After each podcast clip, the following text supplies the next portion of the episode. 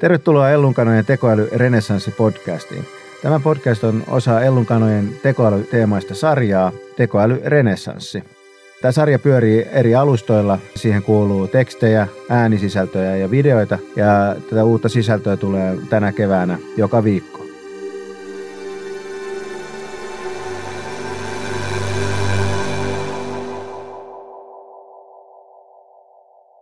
Ja tällä viikolla meillä on kiinnostava aihe jälleen, eli tekoälyn vaikutukset mediaan.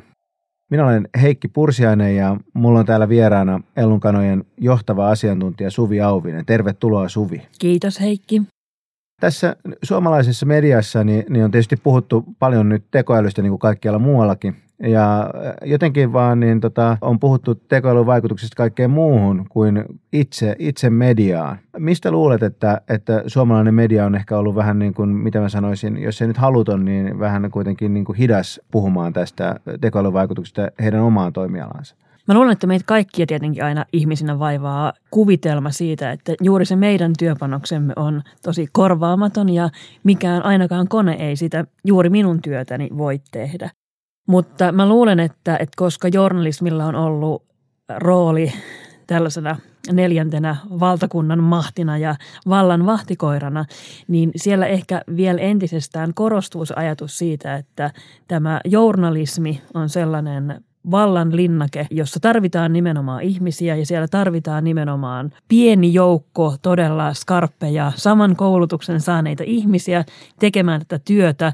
Ja mä luulen, että journalisteissa Suomessa totta kai on niin kuin ihmisiä, jotka on perehtyneet tähän tekoälyaiheeseen, mutta ehkä se niin kuin valtaosa edelleen kuitenkin journalisteista on sitä jengiä, jotka ajattelee, että tämä vaikuttaa kaikkeen muuhun, mutta eihän, eihän minun työtäni voi mikään kone tehdä. Ja sitten ehkä siellä niin kuin nähdään myös koko tämä tekoälyasia silleen, että – että nämä tekoälyt tuottaa vain jotain huonolaatuista bulkkia, eikä esimerkiksi niin kuin laadukasta tekstiä, jossa on uusia avauksia ja kulmia. Ja mä luulen, että tämä tekoäly on ehkä vähän sellainen sokea piste tosi monille suomalaisen media-alan toimijoille. Niin, ehkä siinä niin kun kannattaisi miettiä varmaan vähän sitä, että kuinka suuri osa ihmisten tuottamasta mediasisällöstä on tämmöistä bulkkia ja niin nimenomaan. Ei, ei kovin korkea Nimenomaan, nimenomaan. Joo, ja siis kyllä niin kuin journalismissa usein just ajatellaan, että journalismi itsessään on jotenkin hirveän tärkeää ja korvaamatonta riippumatta siitä, mitä journalismia se on. Ja näinhän ei ole ainakaan minun mielestäni. Puhutaan me sitten näistä tota, tekoälyvaikutuksista mediaa, jos, jos kerran media itse ei vielä tota, sitä Suomessa ole reflektoinut. Niin tota, jos ajatellaan ihan niin kuin lyhyttä aikaväliä, vaikka niin kuin seuraavaa vuotta tai paria, niin mitä sä ajattelet, että, että miten tekoäly vaikuttaa median toimintaan ja tähän mediaympäristöön? No kyllähän se ensimmäisenä, niin kuin kaikilla aloilla, niin se keskiverto ja heikkotasoinen duuni sieltä kärsii. Eli jos journalistin työtä on ollut kirjoittaa jotain, no tulosuutisointiahan on pitkään jo tehnyt robotit, ää, mutta hyvin monenlainen siis tällä esimerkiksi perustiedotteiden kopioiminen ja lisätään vähän Wikipediasta loppuun jotakin yleistietoa aiheesta, niin se on varmasti se, mikä haastetaan ihan kaikkein ensimmäisenä. Ja hyvä niin, koska kyllähän journalistit joutuu myös siis miettimään sitä, että mitä me tässä itse asiassa ollaan tekemässä. Ja journalistit on siis sellainen tavallaan niin kuin duunariammatti. Siellä on hyvin vähän niitä ihmisiä, jotka ehtii oikeasti miettimään, että mitä tässä ollaan tekemässä.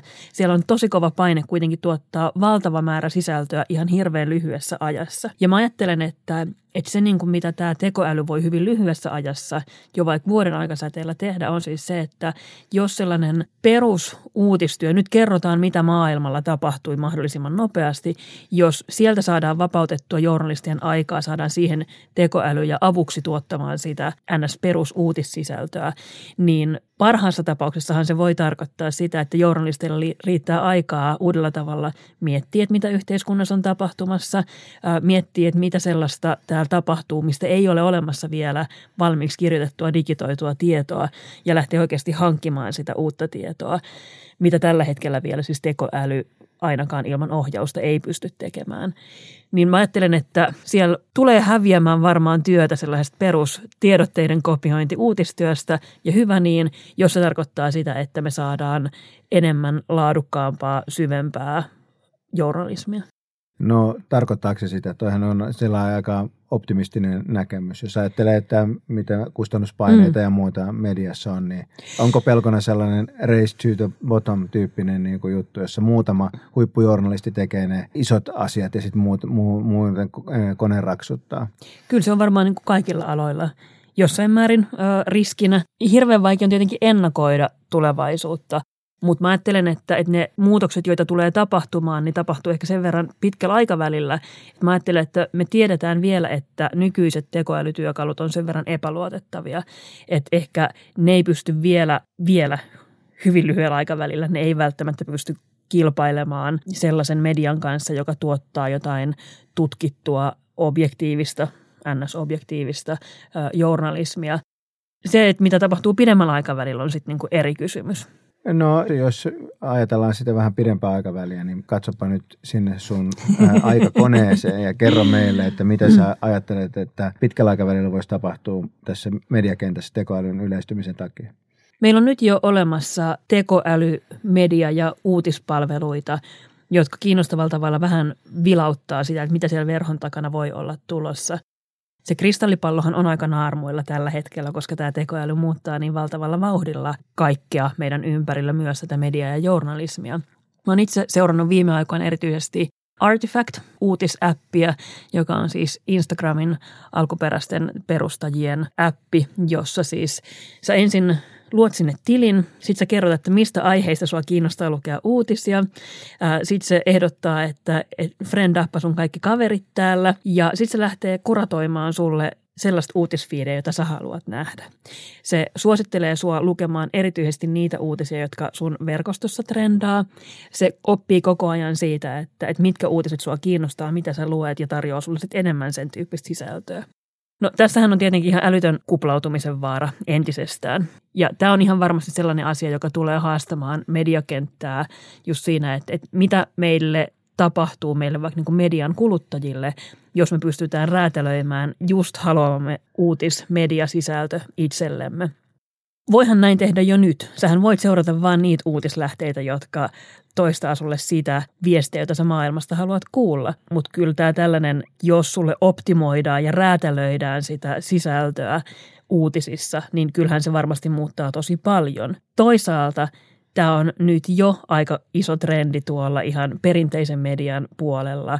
Me tiedetään, että esimerkiksi isot suomalaiset sanomalehdet tekevät niin AB-testausta koko ajan otsikoille, yrittää katsoa, että niin kuin mikä uppoo mihinkin, mihinkin porukkaan. Mulle suositellaan jo nyt sellaista sisältöä, jota ajatellaan, että mä haluan nähdä.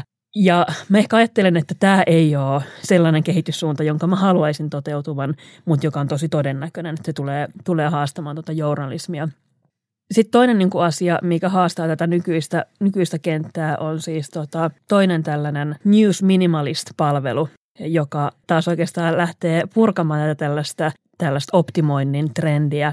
Tämä News Minimalist toimii tällä hetkellä ChatGPT-pohjalta, eli voidaan kysyä, että kuinka luotettava ja hyvä se on, mutta siinä on mielestäni kiinnostava vilaus myös sinne, että niin mitä saattaa olla tulossa. Tämä News Minimalist on syntynyt nimenomaan vastalauseena tällaiselle kuratoinnille. Ja siellä tämä ChatGPT lukee siis tuhansia uutisia päivän aikana läpi ja sinne ennalta syötetyn algoritmin perusteella pisteyttää niitä merkittävyyden perusteella. Eli se yrittää arvioida, että mitkä näistä uutisista, joita täällä niin valtavalla massalla jyllää, mitkä on oikeasti merkittäviä. Ja lähtee sitten suosittelemaan sulle vaikka sanotaan maksimissaan kymmenen uutista per päivä. Nämä asiat sun ainakin pitää tietää, riippumatta siitä, että missä kuplassa sä olet ja mikä sua kiinnostaa.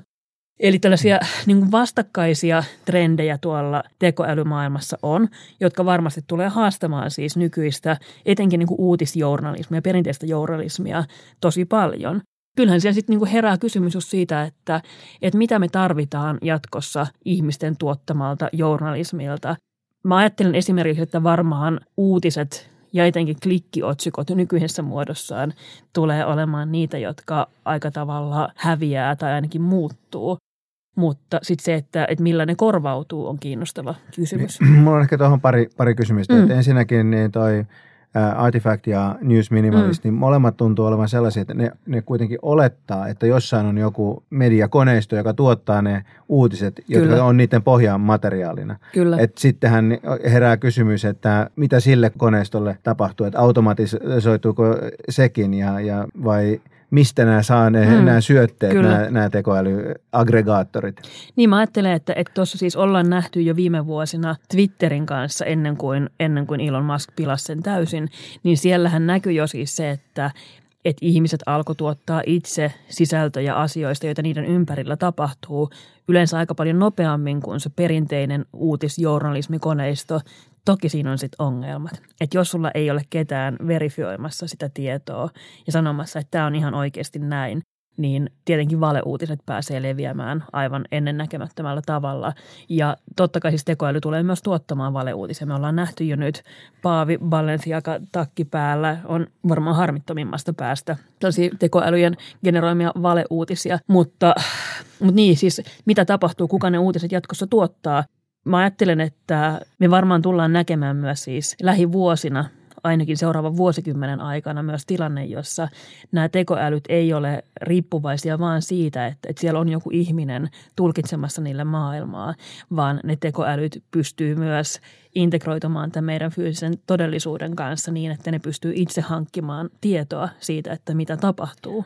Ja toinen kysymys on, liittyy just tähän kuplautumiseen, että, että mun mielestä niin se kuplautumisen syyhän on se, että tällä hetkellä niin meillä itsellä ei ole juuri kontrollia siihen, että millaista algoritmit syöttää meille mitäkin tietoa. Niin mä ajattelen, että parhaimmillaan tällainen artifactin tapainen ikään kuin tekoälykuraattori, niin jos sä pääset itse vaikuttamaan niihin parametreihin, niin sähän voit kertoa sille, että olen henkilö, joka arvostaa siis eri näkökulmia ja eri mielipiteitä – Kyllä. mikä esimerkiksi tietysti niin kuin meidän duunissa on niin kuin välttämätöntäkin, että se, olisi niin, se heikentäisi me, meidän ammattitaitoa, ellei me saataisi niitä vastakkaisiakin näkemyksiä. Et näet sä jotain tämmöisiä mahdollisuuksia, että, kun me, että jos, jos meillä on itsellä niin kuin kontrolli siihen omaan tekoälyyn, niin pystytäänkö me välttämään tätä kuplautumista ja sanomaan, että hei, me halutaan kuulla myös vastapuolen tai mi- miten sitä nyt luonnehtiikaan näkemyksiä? Varmaan ideaalitapauksessa joo. Sitten se, että että vaikka kuinka ajattelisit, että minä haluan lukea laaja-alaisesti kaiken näköistä, niin mitä sitä sitten oikeasti sillä rajallisella ajallaan päätyy klikkailemaan ja lukemaan on sitten se, sit se toinen kysymys. Mutta mä ajattelen, että potentiaali ilman muuta on siis siihen, että, että sä pystyt saamaan sellaista sisältöä, joka ei muuten ikinä päätyisi jonkun muun määrittelemän algoritmin kautta sun silmille. Niin miten sä näet, että jos meillä on toisaalta niin kuin tekoälyt, jotka tuottaa loputtoman määrän joko niin kuin yhdentekevää tai jopa virheellistä sisältöä, ja sitten meillä toisessa päässä on nämä tekoälykuraattorit, jotka yrittää löytää sieltä sen niin olennaisen, niin syntyykö tästä tämmöinen niin varustelukierre ja kumpi se voittaa? Mä luulen, että journalismilla ylipäätään on tällainen varustelukierre meneillään, on, on meillä tekoälyjä tai ei, koska meillähän on kaiken näköiset trollitehtaat ja disinformaatiofarmit ja muut vastaavat, mitkä koko ajan yrittää syöttää meille maailmaan hirveän määrän epätotta tai haitallista tietoa. Ja kyllähän tämä on siis niin kuin journalismin ongelma ollut jo pitkään, että miten tätä asiaa lähdetään ratkaisemaan. Tämä ehkä, tämä nykyinen tilanne – tuo sen tosi paljon vielä selvemmin esille, tekee sitten tosi paljon niin akuutimman ongelman, koska yhtäkkiä sitä kamaa on niin loputtoman paljon.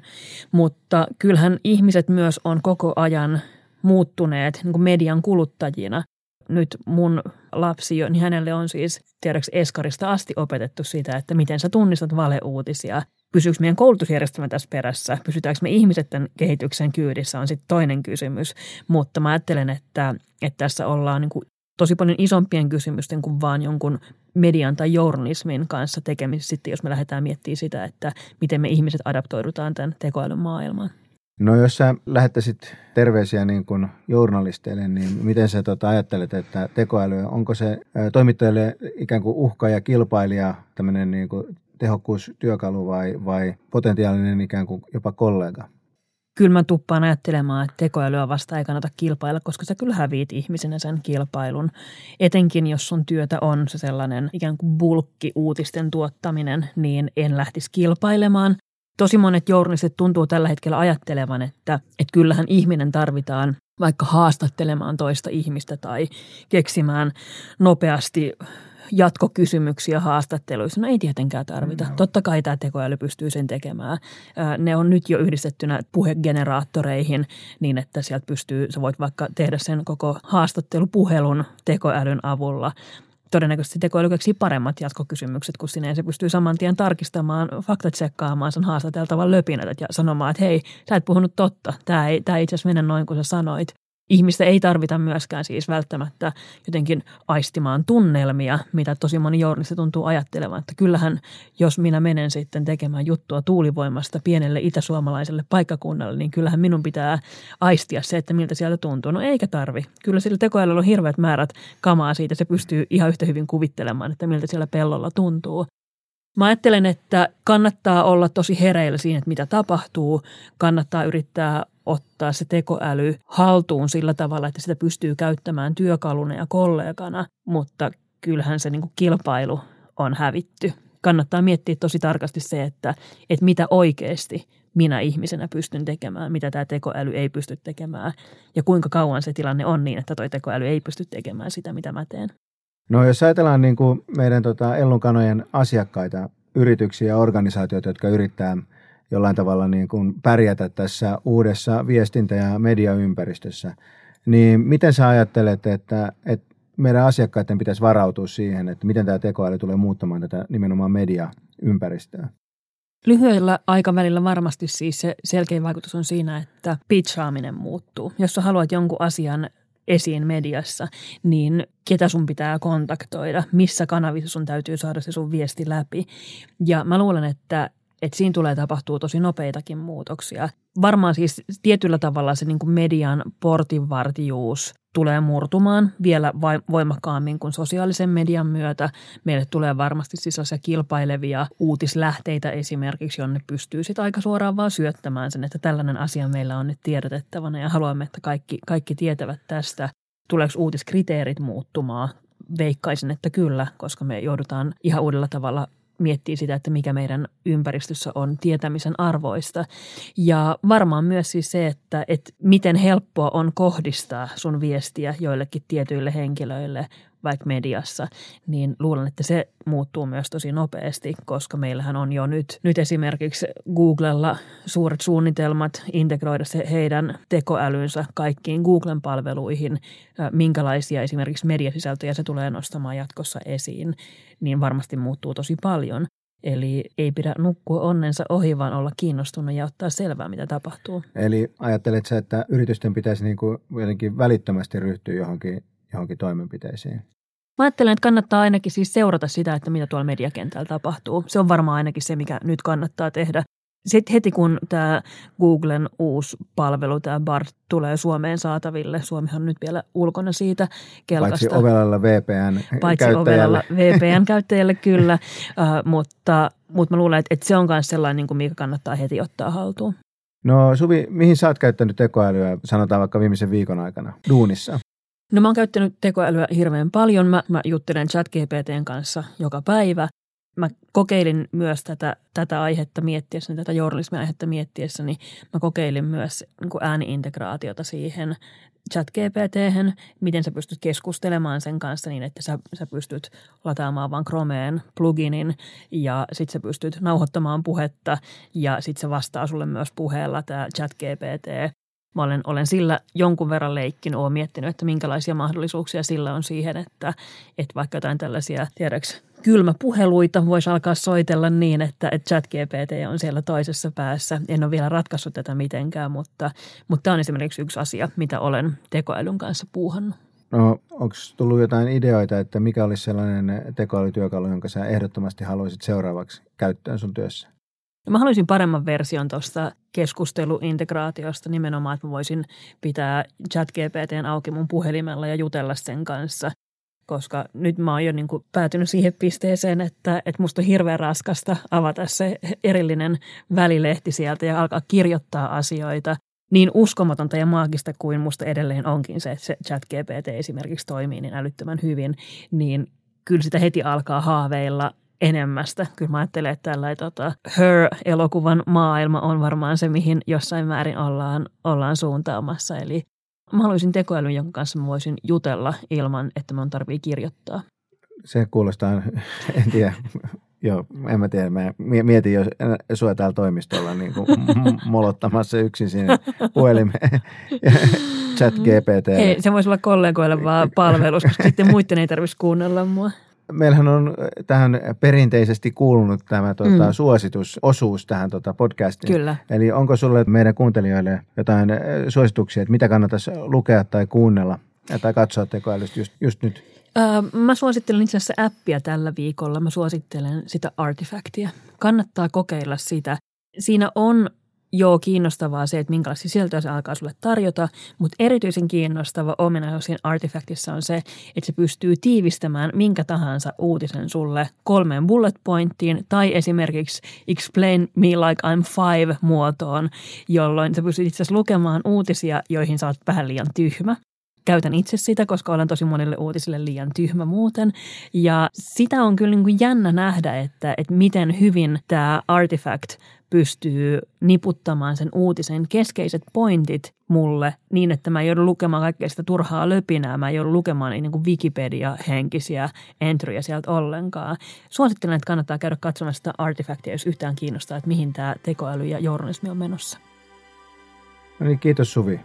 Lisää sisältöjä tästä meidän Ellunkanojen tekoäly renesanssi-sarjassa ilmestyy jälleen varmaankin tällä viikolla, joten pysykää Ellun kanavien eri tekoälykanavilla. Moikka! Moikka!